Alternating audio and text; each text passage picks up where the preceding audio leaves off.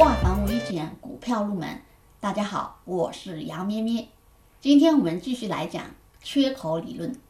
今天我们分享的叫延续性缺口，也叫持续性缺口。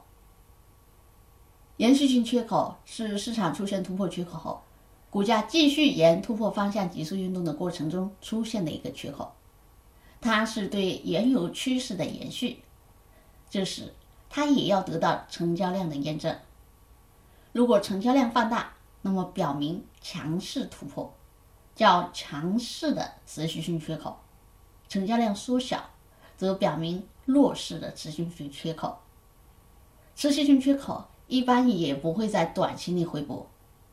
我们上节课还说过，突破缺口也不会在短期内回补。现在再加一个延续性缺口，也不会在短期内回补。好，对于延续性缺口而言呢，我们可以在出现它后，如果方向向上，我们可以做出买入决策。当然，这个时候需要配合成交量。如果它是向下，那么它是延续向下的下跌趋势，那么我们就可以进行卖出或者是减仓操作。好，持续缺口，再简单回顾一下它的规律。首先，短期内不会回补。第二，出现突破缺口之后，再出现一个持续性缺口。第三，出现后需要得到成交量的验证。如果是放大，表明强势；成交量缩小，表明弱势。同样的，我们还是看一些案例。第一个案例，持续性缺口。首先，它在前面出现过一个叫突破突破缺口之后，股价延续上涨，然后呢又出现一个这一次的缺口就叫延续性缺口。延续性缺口出现之后，首先成交量有没有放大？有，价涨量涨，这是健康走势。然后有没有在短期内回补呢？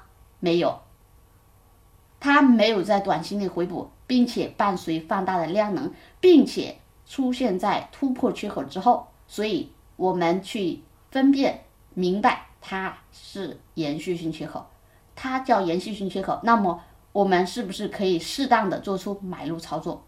后面股价又创了新高。好，第二个案例，同样的，第一前面出现过一个缺口叫突破缺口，然后股价价涨量涨，又出现一道缺口。这个时候有没有短期内回补掉？没有，有成交量配合吗？有，是不是突破缺口出现之后再出现的一个缺口呢？是，所以它后面也创了股价的新高。那我们在出现这种缺口之后，是不是可以加一点仓或者买入一点？